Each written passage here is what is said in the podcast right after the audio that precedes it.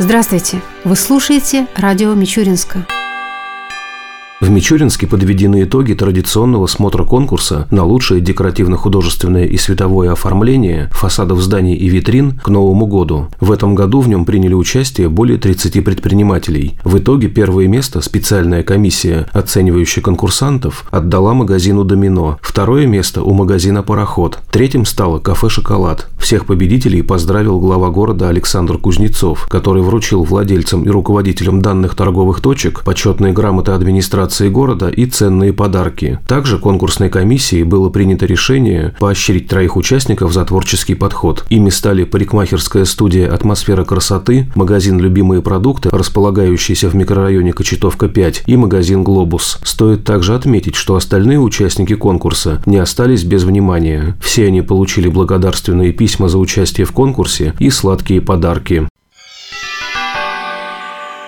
К другим темам. Борьба с незаконными постройками в Мичуринске перешла в активную фазу. На прошлой неделе был снесен торговый павильон, располагавшийся на Липецком шоссе напротив детской поликлиники. Прокомментировать это событие мы попросили главу города Александра Кузнецова. За последние годы довольно-таки значительное количество объектов на территории города было построено без всякой разрешительной документации. Мало того, что люди не имели фактически договоров на аренду земельного участка и фактически использовали территорию города без оплаты, которая соответствует закону об арендной плате, соответственно, люди строили так, как хотели бы. Это вызывало, ну, наверное, справедливое возмущение жителей города, которым было неприятно порой смотреть на некачественно построенные строения. Это вызывало вопрос у руководства города, потому что не может сегодня человек взять и построить гараж, не знаю, жилой дом, объект торговли там, где ему заблагорассудится, потому что это требует за собой каких-то других мероприятий. Должны быть площадки для подъезда машин, где-то должны быть знаки. Самое главное, объекты не должны закрывать другие субъекты предпринимательства, которые находятся там на первых этажах. Ну и кроме того, наверное, изменилось время. Если в 90-е годы наша задача была вообще собрать налоги и порой удовлетворяли какие-то павильоны железные, да, то, наверное, время меняется. Сегодня каждый из нас хочет видеть благоустроенные объекты на территории города. Был составлен реестр, и работа данная еще продолжается по всем объектам. Юридическому управлению дано было поручение работать с собственниками, там, где возможно заключить договор аренды, там, где не удовлетворяет никаким условиям, подготовить соответствующее обращение в судебные органы. На сегодняшний день у нас есть решение по восьми объектам. Данный объект, он первый, снесен именно по решению суда. То есть решением суда постановили, что данный объект должен быть снесен. Сразу хочу сказать, что мы стараемся входить в положение каждого человека. Зачастую я приглашаю к себе на прием, предлагаем какие-то альтернативные места, предлагаем, может быть, что-то переделать в отдельных случаях, когда это капитальное строение, то есть построен первый этаж хорошо, второй этаж, допустим, всякой проектной документации. Те, кто, в общем-то, готов узаконить свои объекты, как правило, вопрос решается. Те, кто не приходит, будет. Те, кто не хочет ничего исправлять, здесь, в общем-то, итог один. Объекты будут снесены, территория благоустроена, ну и, в общем-то, введена в оборот, может быть, для других каких-то целей, прежде всего для благоустройства жителей города.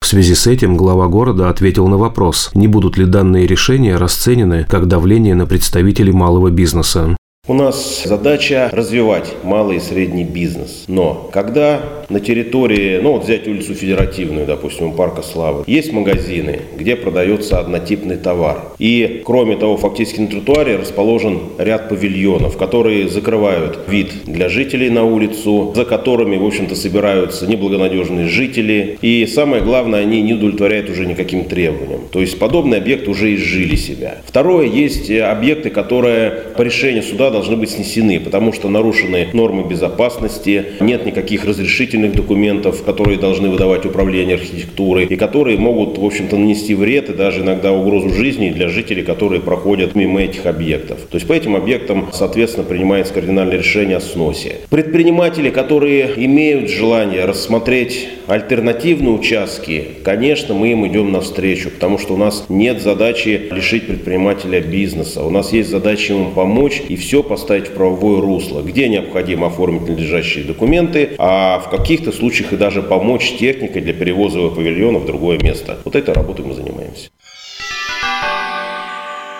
Продолжаем нашу передачу.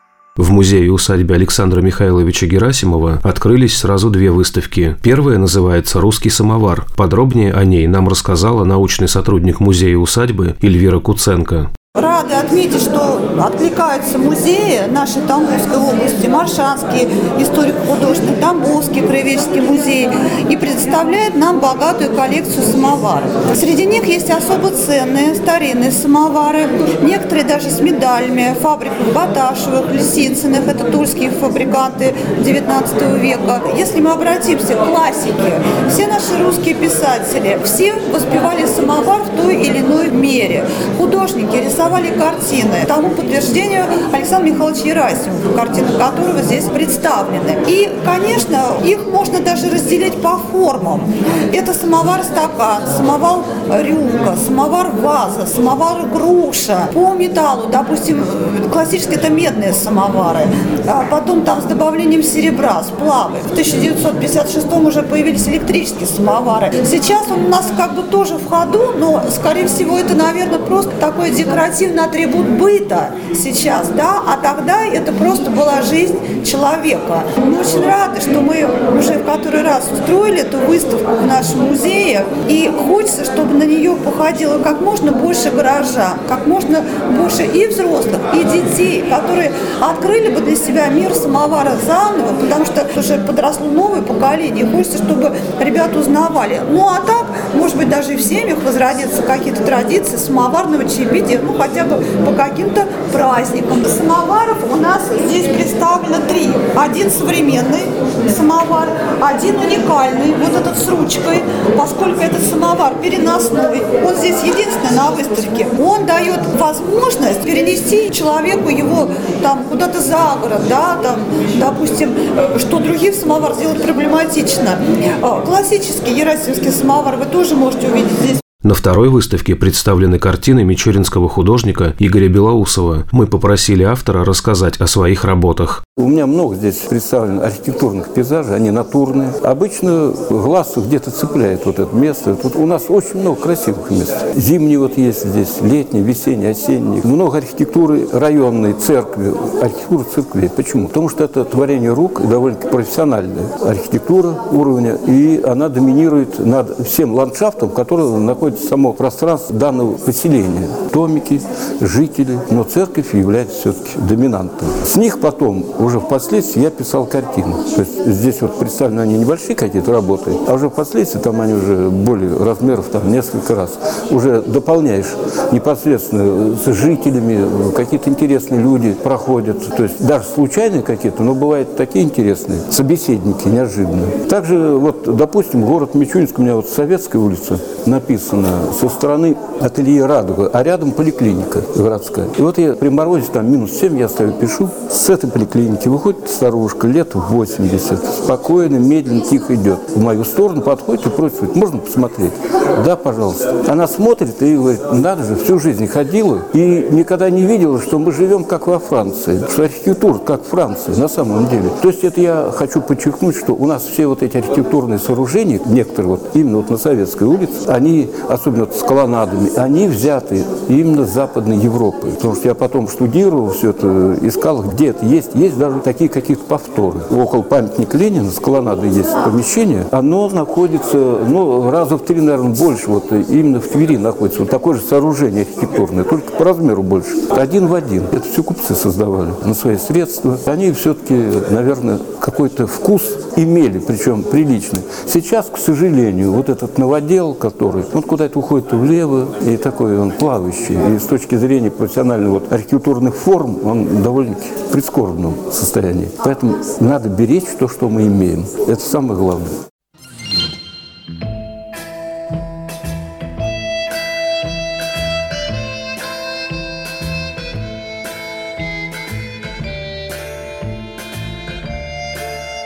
В завершение передачи о погоде в выходные дни.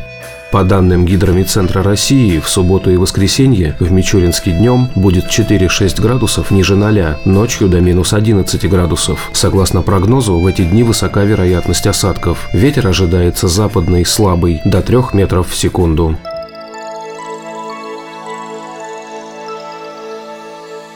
Передача радио Мичуринска окончена. До новых встреч!